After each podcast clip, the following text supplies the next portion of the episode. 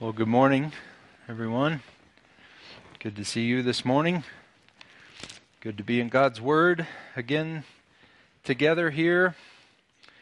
We are uh, we're coming back one more time, Lord willing, to uh, the subject of forgiveness here today. Not that we'll never deal with it again. It sort of comes up a lot in the Bible, right? Um, but we're going to try to wrap up this, what's become a brief series on forgiveness and uh, the way to become a more forgiving people. We're going to wrap that little series up here today. This series started as a, a single sermon back a few weeks ago where we looked together at Colossians chapter 3, verses 12 and 13, and God's command there to become a more gracious and forgiving people. But as often happens when this subject is addressed, a number of questions were raised by what was said in that sermon. Uh, questions mostly about how to forgive someone in, in the more complicated situations of life, situations where the sins committed against you have been very serious and maybe very damaging and even repetitive sins that situations that are often uh, quite raw and they're very real and complex and sort of foggy.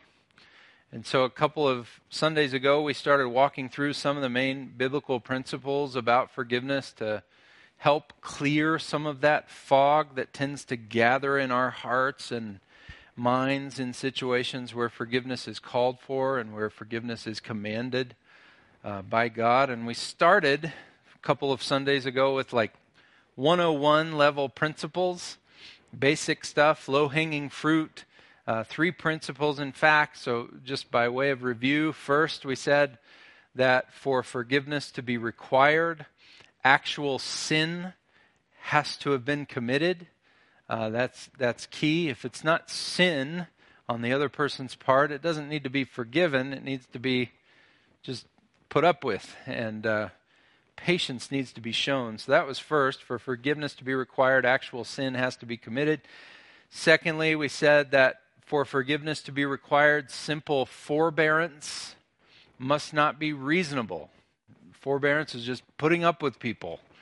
And uh, we should be doing that a lot with one another. That's what you are called to do most often with fellow sinners is just be patient with them. Just put up with them. Don't don't make a big deal out of their sins and their sinful proclivities. And then third we said that for forgiveness or that forgiveness in many situations and i think we could probably say most situations forgiveness should be purely proactive and unconditional so, in many situations, you just need to go ahead and commit to do good to the person who has sinned against you, regardless of whether they see what they've done and regardless of whether they're sorry about what they've done. Okay, so th- those were the three principles we started with. That's where we left off two Sundays ago, sort of bottom shelf stuff, the more basic of principles, not easy to practice by any means, but basic in their in their uh, substance. Today, though, we're going to get into the weeds a little bit. And so, if God wills it, today I want to cover some more principles about forgiveness and get into situations where offering and granting forgiveness to those who sin against us may be and probably will be significantly more difficult. So, we're going to try continuing, uh, try to continue clearing the fog of forgiveness together with these principles, and we're just going to get right into it. Um, first, piggybacking off the last principle we considered last time, we should say that forgiveness is often merely a proactive commitment of the heart. That forgiveness is often merely a proactive commitment of the heart. We spent some time two Sundays ago looking at the reasons why, in many situations, forgiveness should be proactive and unconditional, how, in many situations, we should decide and, and commit to show favor, commit to show goodness and love to those who sin against us, whether the person who has sinned, against us uh, sees the wrong they've done or not, and whether they've asked explicitly for forgiveness or not. We should just forgive them proactively. In many situations, forgiveness ought not to be conditioned upon the, the offender's, the sinner's acknowledgement of their sin or even their repentance or things like that. And if this is the case, then in many situations, forgiveness on our part is merely a commitment of the heart. It doesn't require a meeting with the person, it doesn't require a discussion with the person, doesn't require mediation with the person. It's just something we do before the Lord in our hearts, and then we move on. Now, one passage that I think teaches us as much is Mark chapter 11 and verse 25, and I'd encourage you to turn there just so you can see this with your own eyes. Mark chapter 11, verse 25, where Jesus says very simply and, and really without much context this about forgiveness. He says, And whenever you stand praying, forgive. If you have anything against anyone, so that your Father also, who is in heaven, may forgive you your trespasses. Jesus is, is uh, speaking to his disciples here in, in context about the need to have a faith that bears fruit. And one of the fruits that Jesus says we should seek to bear from our faith in him is the fruit of forgiveness. That we so rejoice in the grace that God has given us in Christ that we be happy to show grace to those who sin against us. And if you notice here, the language Jesus uses is pretty wide, it's pretty comprehensive. He says, whenever you stand praying, whenever you stand praying, that's probably like in the in the synagogue at the temple whenever you are coming before the Lord to worship him with his people Jesus says whenever you do that forgive and forgive he says if you have anything against anyone. Like that could include a lot of different things and a lot of different people, right? It's kind of like saying, whatever it is, whatever they've done to you, probably thinking of people that you might be standing there worshiping the Lord with, Jesus says, forgive them. Forgive them. You mean like right here on the spot, Jesus? like right now just just forgive them right here before god and and i think jesus would say based on what he says here yeah that's it like right here right now before god as you are bringing your needs to him in prayer forgive them. That sure sounds to me like a proactive commitment of the heart like just do it. Be done. Move on. Give grace. And don't make much more about it. And, and friends, I just want to draw some application here from the time the place, the setting that where Jesus says these sorts of proactive heart decisions are made. What does he say? Whenever you stand praying, forgive.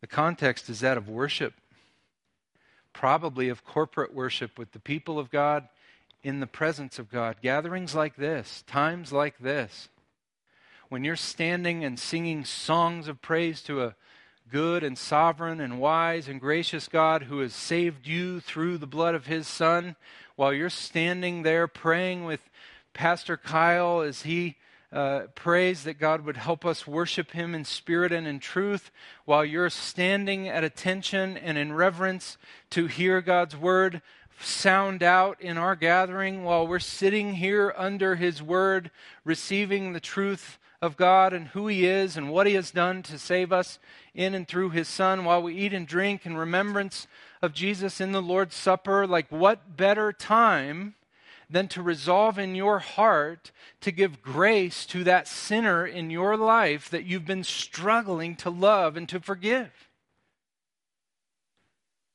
In many situations, forgiveness is merely a proactive commitment of the heart. It's just a pledge that you make in the presence of God, the presence of a God who has so fully forgiven you in Christ.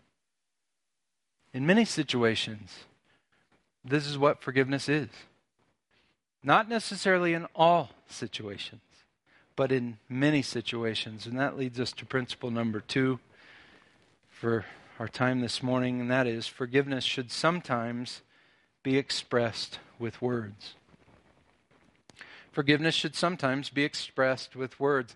And in many ways, I think this principle is fairly self evident, right? Like when you sin against another person and you know that you've hurt them and you know that you've damaged your relationship with them, is it a blessing to hear directly from that person that they have forgiven you? Is that a blessing? Have you ever had that happen? It's an immense blessing. It's a wonderful blessing. Of course it is. Now, a passage that comes to mind here that, that teaches this, I think, is in 2 Corinthians. It's 2 Corinthians chapter 2, verses 5 through 8, um, where a man in the church who has been confronted and probably even formally disciplined by the church, at one point being excommunicated, it seems, from the gathering of the church, from the fellowship of the church until he repented, that man has come to his senses. And by God's grace, he's been brought to repentance, and now he's back in the church. But he still, apparently, seems to be struggling with sorrow and remorse over his sin and the trouble that he has caused in the church. I just, just want you to listen or, or see for yourself what Paul says to the Corinthian church there in those verses, helping them know how they ought to treat this guy. Okay? Second Corinthians chapter 2, verse 5. He says, Now if anyone has caused pain, he's talking about this particular person, he has caused it not to me, but in some measure, not to put it too severely, to all of you. For such a one, this punishment by the majority is enough. This discipline, this act of discipline, is enough. So you should rather turn to forgive and comfort him, or he may be overwhelmed by excessive sorrow. So I beg you, Paul says, to reaffirm your love for him.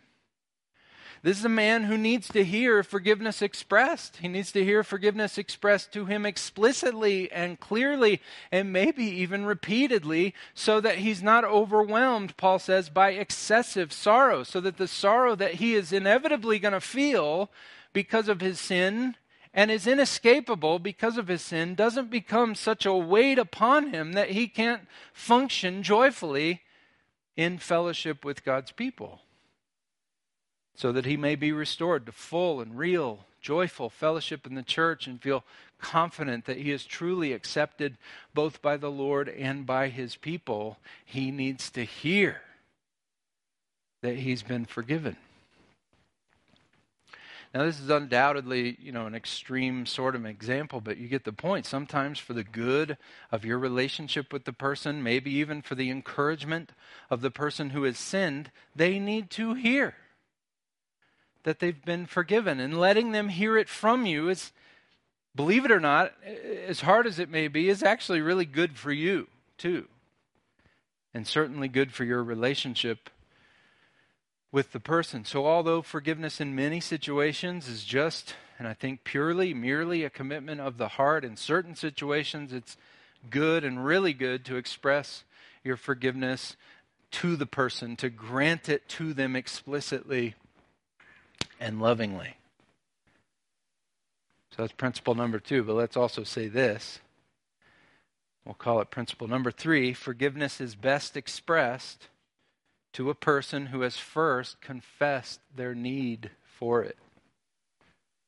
Forgiveness is best expressed to a person who has first confessed their need for it telling, telling a person who doesn't know that they've sinned or who doesn't think that they've done anything sinful, telling that person that you have forgiven them seems a bit backwards, doesn't it? And probably a little counterproductive. Like, you know, you don't know this, but you were a real jerk to me two weeks ago. And I remember explicitly what you did and what you said. And it was really, really bad. And it caused me a lot of pain. But I just want you to know that I've forgiven you. I've forgiven you for that, right? Or, or this morning you spoke to me in a very harsh sort of way. And, and you didn't notice it. Obviously, you didn't notice that. You just kept on going. But I want you to know that I've forgiven you for what you've said. I mean, what do you say to that? Like, thank you? Thanks. I was doing fine until you told me that you forgave me for something I didn't know I needed to be forgiven of. If they don't know that they've sinned, it, it, doesn't, doesn't do a whole lot of good to tell them that they've been forgiven. Now, there might be exceptions to this. Maybe in a marriage, you're able to say this like, you know, a year down the road or something. You know, that day that we had that fight, I was really mad at you, but I've, I've forgiven you for that. There might be context where you could say something like this, and it's not just this backhanded sort of thing. But generally speaking, it does a lot more good to express forgiveness to a person who knows they need it from you. Think of the way, turn to Luke 17. Luke chapter 17. Think of the way that Jesus talks about this there. Luke 17, verses 3 and 4. He says to his disciples, Pay attention to yourselves. If your brother sins, rebuke him and if he repents, forgive him. And if he sins against you seven times in the day, we're going to come back to that, and turns to you seven times, saying, I repent, you must forgive him. If he comes to you and asks for forgiveness, you need to forgive him. And I certainly don't take Jesus as saying here that in every case you have to wait for the person to ask for your forgiveness before you actually commit to do them good. I don't think that's his point but that you need to express forgiveness, certainly and particularly to those who come to you asking you for it and acknowledging what they've done to you, which means that for you to express forgiveness to an offender, they really do, in the vast majority of situations, need to ask you for it first. If for no other reason than for their own good, because it's best for them. They need to see their sin. They need to admit their sin before they hear the expression of forgiveness that you've already resolved in your heart to grant to them. But they need to see their sin before you express it to them explicitly. Now, if you have read some of the books on forgiveness written by Christian authors, you might hear them, or, or biblical counselors or whatnot, you might hear them distinguish between what they call attitudinal forgiveness and transactional or relational forgiveness, something like that. And all they're really doing is making the same distinction that we've made here. Oftentimes, forgiveness is merely an attitude, a decision of the heart. It's a commitment to uh, show grace to a person and just move on. You just decide in your heart to do it and you move on. That's often what forgiveness is. But in other situations, certain situations, forgiveness needs to be expressed. There needs to be a transaction of forgiveness with the person who has sinned against you. Sometimes it's just a matter of the heart, that's attitudinal forgiveness, while other times it needs to be granted. It needs to be expressed to the offender, what you could call transactional forgiveness or relational forgiveness attitudinal forgiveness, the decision of the heart, the commitment of the heart, is always called for, always commanded. There is never an excuse before God not to grant forgiveness to someone who has sinned against you in your heart. Attitudinal forgiveness is always commanded, and in some situations, so is transactional forgiveness. You got to express it to the person. So many times, forgiveness is merely a proactive commitment of the heart. That's principle number one. But sometimes forgiveness needs to be expressed to the person, which is principle number two. And in those situations where forgiveness needs to be expressed, forgiveness really needs to be sought out by the person who has sinned. That's principle number three. That leads to principle number four the expression of forgiveness must sometimes be preceded by loving confrontation. The expression of forgiveness must sometimes be preceded by loving confrontation. Let's go back, and uh, I'm not going to apologize for all the flipping, but I'm sorry for all the flipping. Matthew chapter 18. Sorry, not sorry. Matthew 18. Just want to have it in front of us here because the subject, as we've heard, as we've talked about so far, the, the subject here is that of dealing with sin in the church and granting forgiveness to those who sin against us. And I, I think here in Matthew 18, thinking specifically about verses 15 to 20 primarily, in that section, Jesus, I think, is envisioning here situations where a person in the church has sinned or is sinning in a way that, as one pastor put it, uh, a way that's serious and unrepentant. This is Jesus talking about how to deal with serious, unrepentant sin in the church. Sins that just can't be simply put up with, sins that can't just be proactively forgiven and put away, sins that are really causing serious damage to the person or are hurting other people in the church in a significant way and sins that the person hasn't yet acknowledged and hasn't yet confessed and hasn't yet turned from. This is serious, unrepentant sin. Jesus says in such cases we should desire to express forgiveness, both ours and the Lord's, to the person who has sinned or is sinning in these ways. But before we can rightly do that, the person needs to see their sin. And so, what Jesus indicates here in Matthew 18, verses 15 and, and following, the few verses after that, is that people in these situations may need to be shown their sin before forgiveness can be rightly and wisely expressed to them. That's why he says in verse 15 if your brother sins against you, or just if your brother sins, depending on the manuscripts that we go with there, he says, go and tell him his fault. And if he's not convinced he's in sin or willing to admit his sin, then take two or three others with you to talk to him again. And then Jesus says, if that doesn't work, encourage the whole church to reach out to the person and help them see what they've done. Why do all of this? Why go through the, this, this process of confrontation? The answer is because sometimes people need to be confronted before they can see their sin rightly. Sometimes they need to be confronted before they can make things right with the Lord and with his people. Jesus indicates here that in some situations you just can't express forgiveness quickly. The person has to see what they've done. And if they can't see it on their own, they might very well need some help from God's people. Sometimes a person needs to be shown their sin before they will see it and before they will seek forgiveness for it. So, in those situations where it's important for forgiveness to be expressed, and thus is necessary for the sinning person to seek that forgiveness out, confrontation might be necessary to help that person along.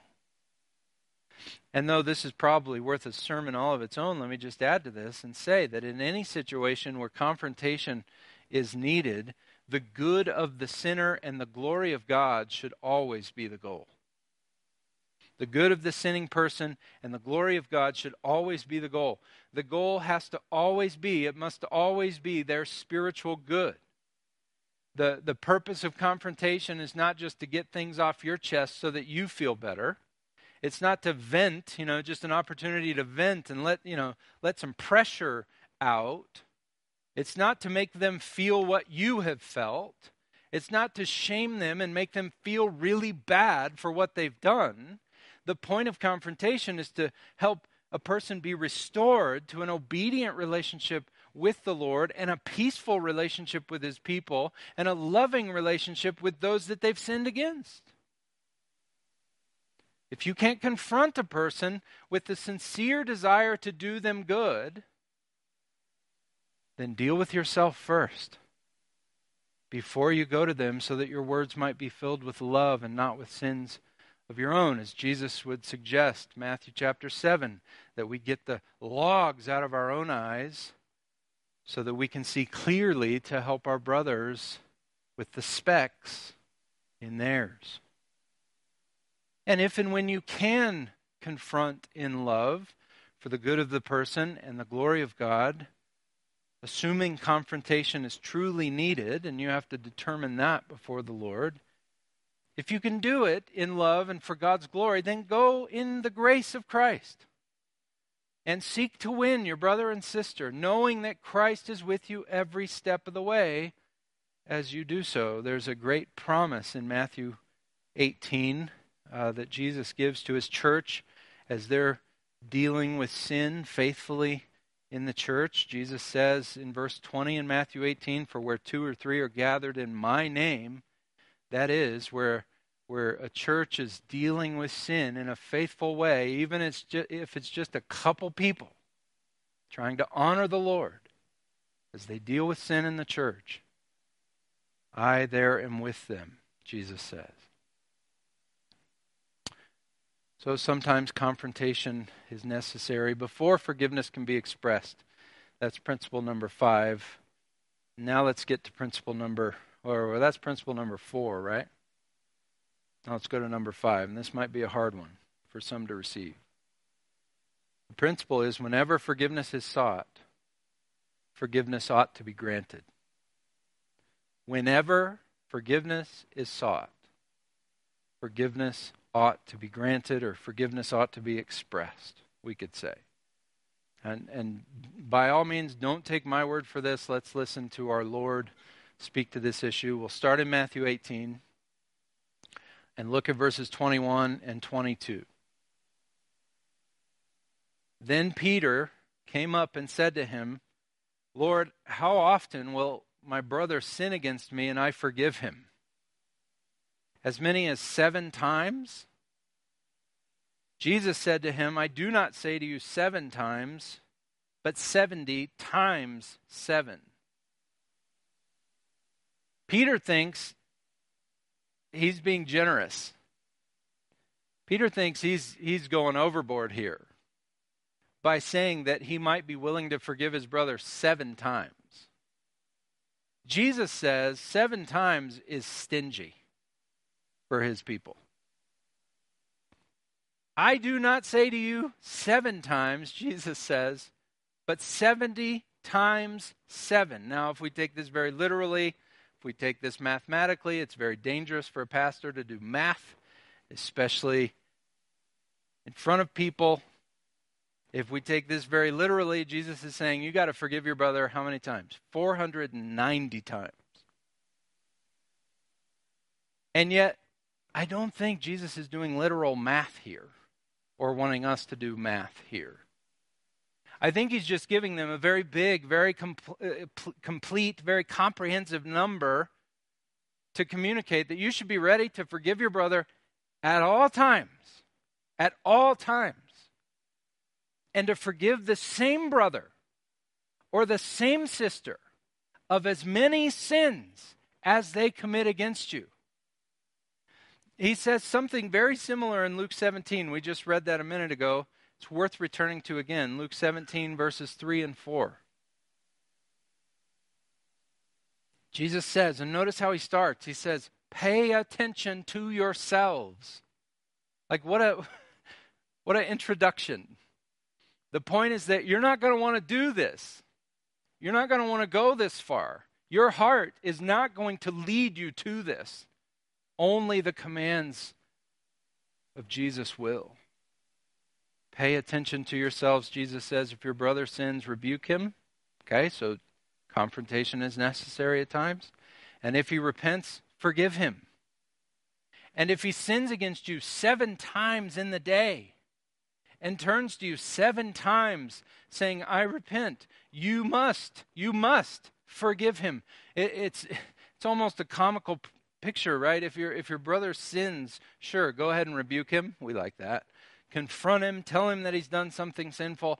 But then if he turns to you and seeks your forgiveness, he tells you he's sorry. He's saying, "Oh, I, I don't, I'm, I shouldn't have done this. I want to repent." Then Jesus says, "Forgive him." And if he sins against you seven times in the same day, and asks for your forgiveness seven times, then you must, Jesus says, you must forgive him. And if we put all this together, we have to conclude that there's never an excuse, ever an excuse for a Christian to withhold forgiveness from a person who is asking you for it. And, and an obvious question here would be well, how do you know? How do I know he's really repentant? Jesus doesn't say, wait until you know he's really repentant. He says, if he says to you, I repent, then you forgive him. And if he says to you seven times in the same day, I repent, then forgive him. It's not your job to know if he's really repentant. You are not omniscient. You do not see all. You do not judge the heart. You cannot weigh the intentions of a human heart. You have enough trouble measuring the intentions of your own heart, let alone the intentions of someone else. You forgive the person who asks you for forgiveness, and you let God deal with that person's soul. And by this, Jesus is not saying, I don't believe that you have to be, or I don't think Jesus is saying that you have to be best buds with a repeat offender, that, that you just have to fully trust the repeat offender just because they ask you to forgive them. I don't think that's the point. We'll get into that in just a minute. But that for the person who asks you to forgive them, you have to commit to showing that person grace in return for their sin and express to them that this is your commitment to them. Even if they repeat the sin seven times a day for 70 days in a row. Every time, this has to be your response. To which I'll, admit, I'll be honest, my heart hears that and reacts, and uh, I just think that's nuts. That's bananas. That's too much. That's not reasonable. That makes me too vulnerable. That doesn't protect me. That's insane, which, if you look back at Matthew 18, Matthew chapter 18, is exactly why Jesus goes on to tell the story about an unforgiving servant. Matthew 18, verses 23 through 35, the rest of the chapter. This parable is uh, of, of a servant forgiven by his master of an exorbitant, unpayable debt. That, that's what the story is about. The servant is forgiven a ridiculous debt, a, a debt that would take several thousand lifetimes to pay back, who then goes on and refuses to forgive a debtor of his own who owes him very, very little in proportion. It's just this ridiculous story that Jesus tells to illustrate the folly, the foolishness, the sinfulness of his people refusing to forgive those who sin against them, not just of sins that are great in magnitude, but of sins that are great in number.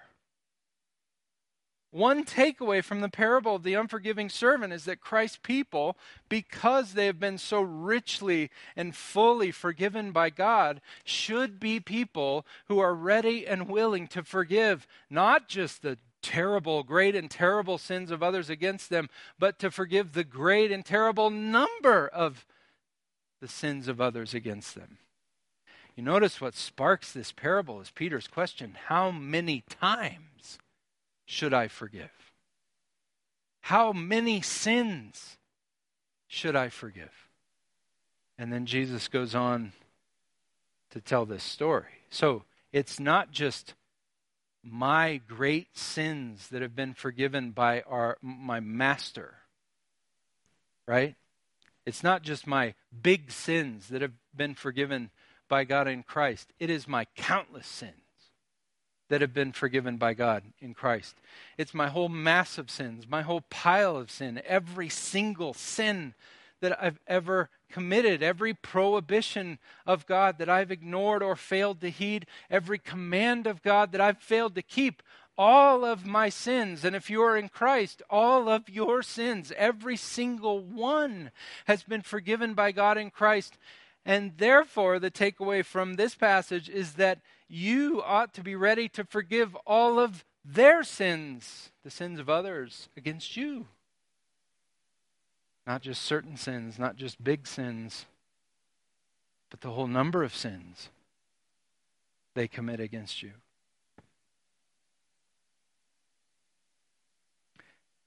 Well, that's principle number five. There's more we could say about that. Let's move to principle number six.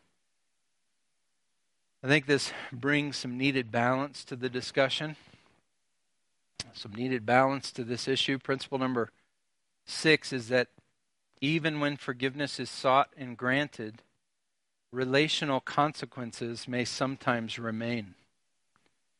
Even when forgiveness is sought and granted, relational consequences may sometimes remain.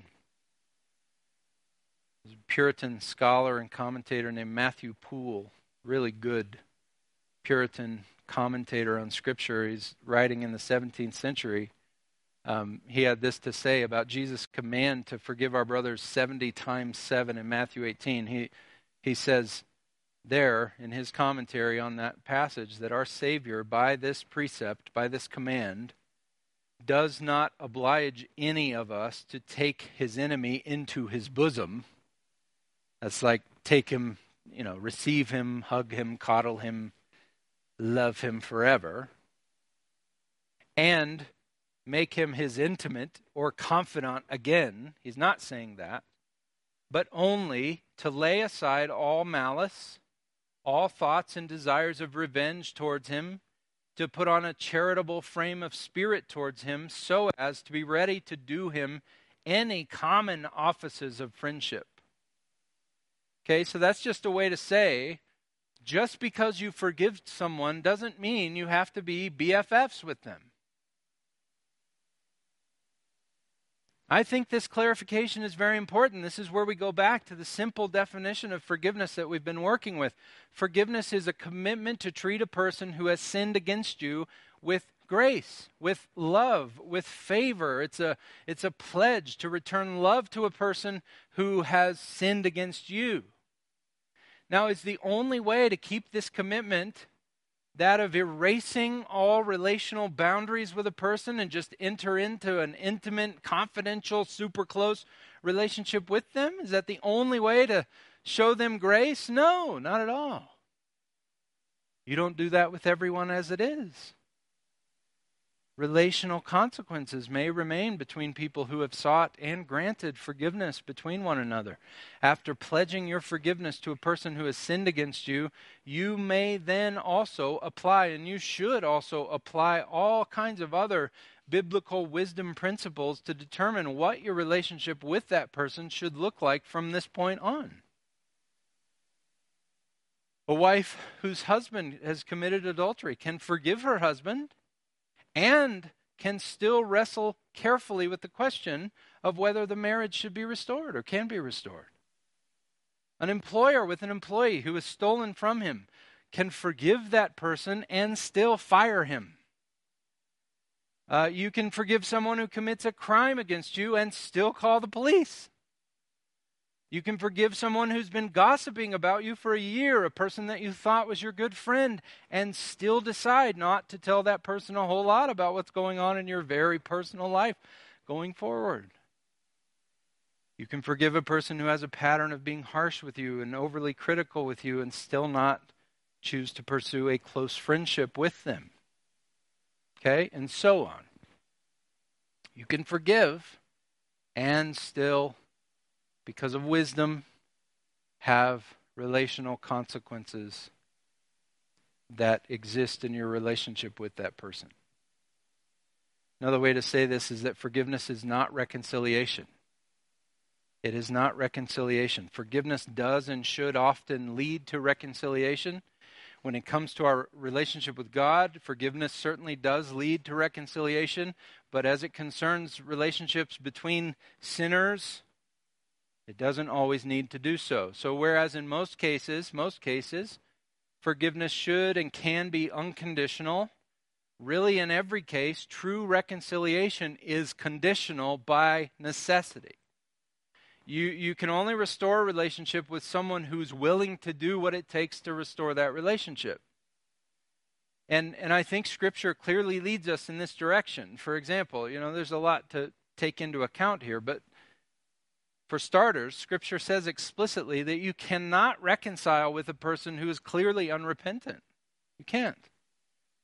God doesn't fellowship with the unrepentant. He doesn't save the unrepentant. He doesn't want us to enjoy fellowship with the unrepentant either. In fact, there's commands against having fellowship with those who are unrepentant. Paul says uh, in 1 Corinthians 15, don't be deceived. Bad company corrupts good morals. If, if they are clearly unrepentant, and I'm saying clearly unrepentant, not you have questions, you have concerns or whatever, but they're obviously unrepentant, you can't reconcile with them. It's just not possible. You can forgive them, but you can't reconcile with them. So that's that's one thing to keep in mind. Similarly, I think there are other biblical reasons to say that you aren't necessarily called or commanded to reconcile with a person who's committed a grievous sin against you, a harmful sin against you. I would argue that this is why God says that uh, adulterous sexual sin is grounds for divorce for his disciples, for people who are seeking to follow and honor him. If there's adultery in a marriage, then divorce is a legitimate option according to Jesus. And I've heard Christians just make mush of that and say that Jesus is like giving his disciples an out in this one situation. They can do something really stupid and sinful in this one situation. And I think that's absurd. Jesus is saying in these cases, these extreme cases, it's a legitimate option for someone who's trying to honor him to pursue divorce. That's just an example. Because there, if you, if you, a passage to look at would be Matthew 6, verses 31 and 32. Jesus says nothing there about whether the adulterous spouse repents or not indicating that divorce is a God honoring option for his, his followers in certain cases. Even in some cases where a spouse may have repented, it could be an option. So, when it comes to relationships between sinners in a fallen world, Scripture does not equate, it doesn't put forgiveness and reconciliation together in the same box. These are two different things. Many Christians do put them in the same box. Many Christians do put, I think, unbiblical expectations both on themselves and others when it comes to forgiveness, saying, No, no, no, you gotta you gotta get right back in there and be best buds with the person.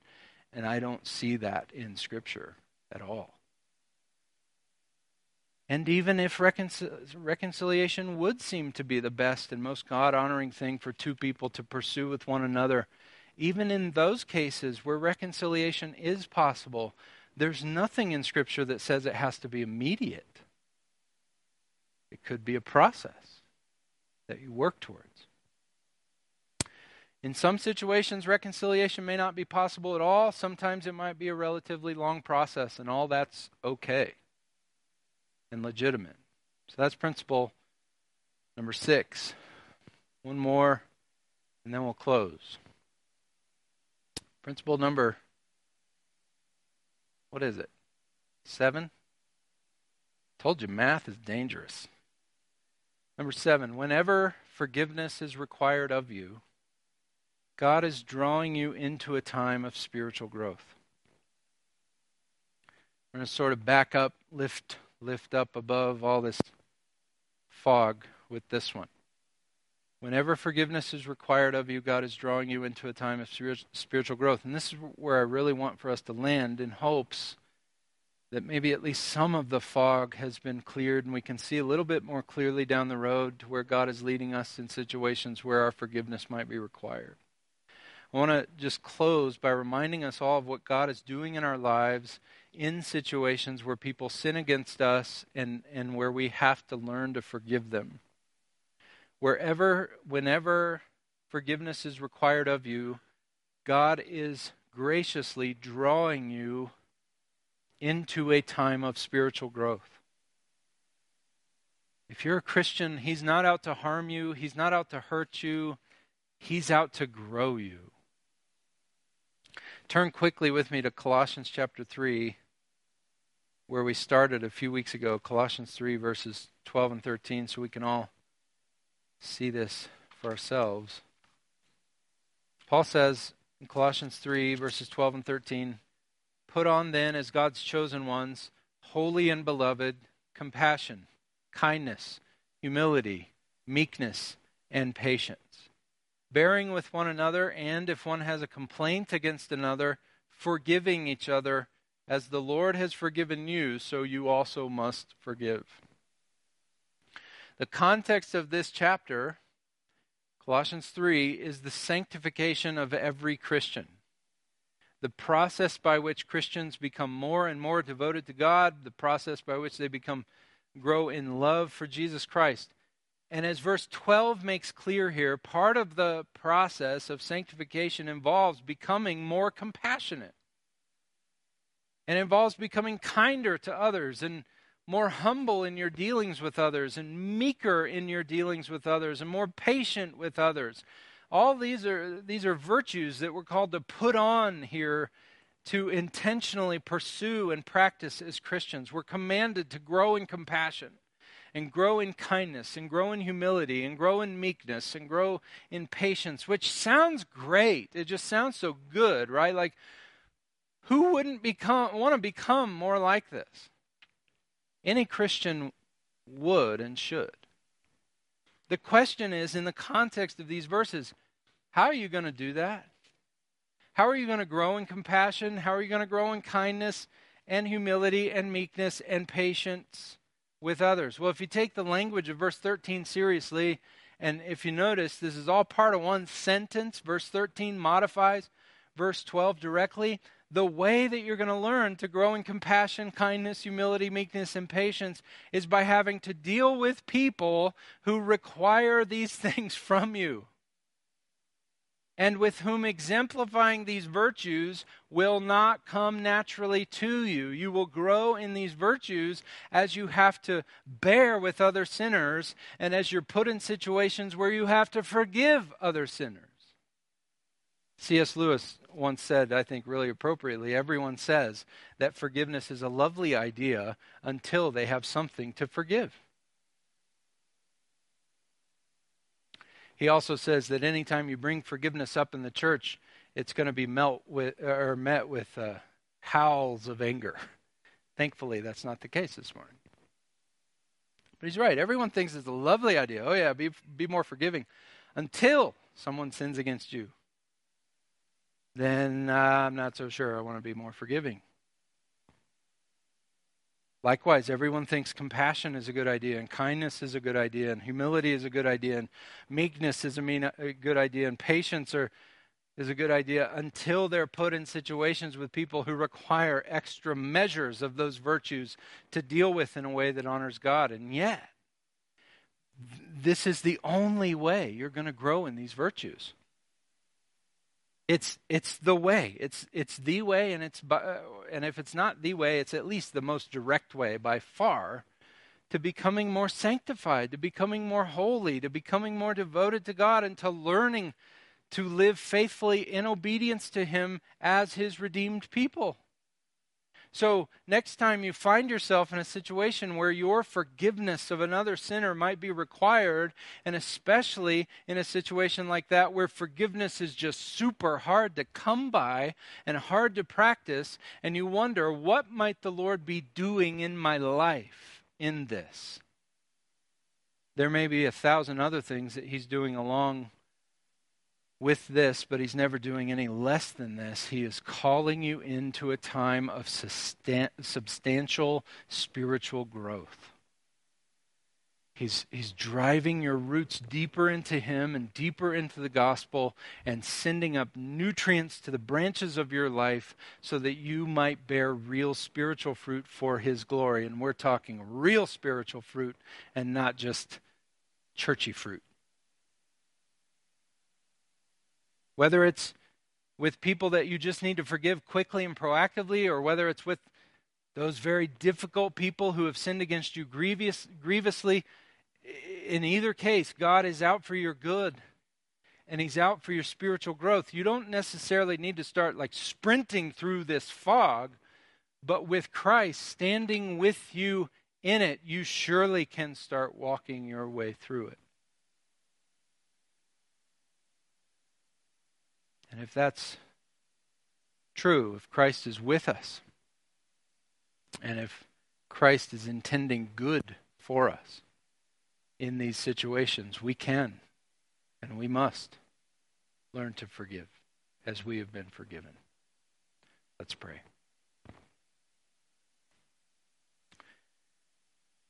Father, we thank you that you are such a richly forgiving God.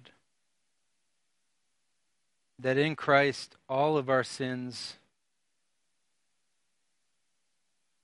have been paid for and washed away and cleansed from our record and are no longer, because of Jesus, being held against us. We thank you that you are a God who is gracious to sinners, slow to anger, abounding in steadfast love, forgiving transgression and iniquity and sin And Lord, we, we know that that is true in your dealings with us. We thank you for the forgiveness we have in Christ, that it is so full and so comprehensive and so final. And we pray that in situations where we are sinned against, especially in those really bad ways and repeated ways and difficult ways, that you would you would help us um, turn the grace that has been poured into our lives and upon our heads, turn that grace out to our offenders. Teach us to forgive as you have forgiven us. Make us more forgiving and do it for your glory. For we pray in Jesus' name. Amen.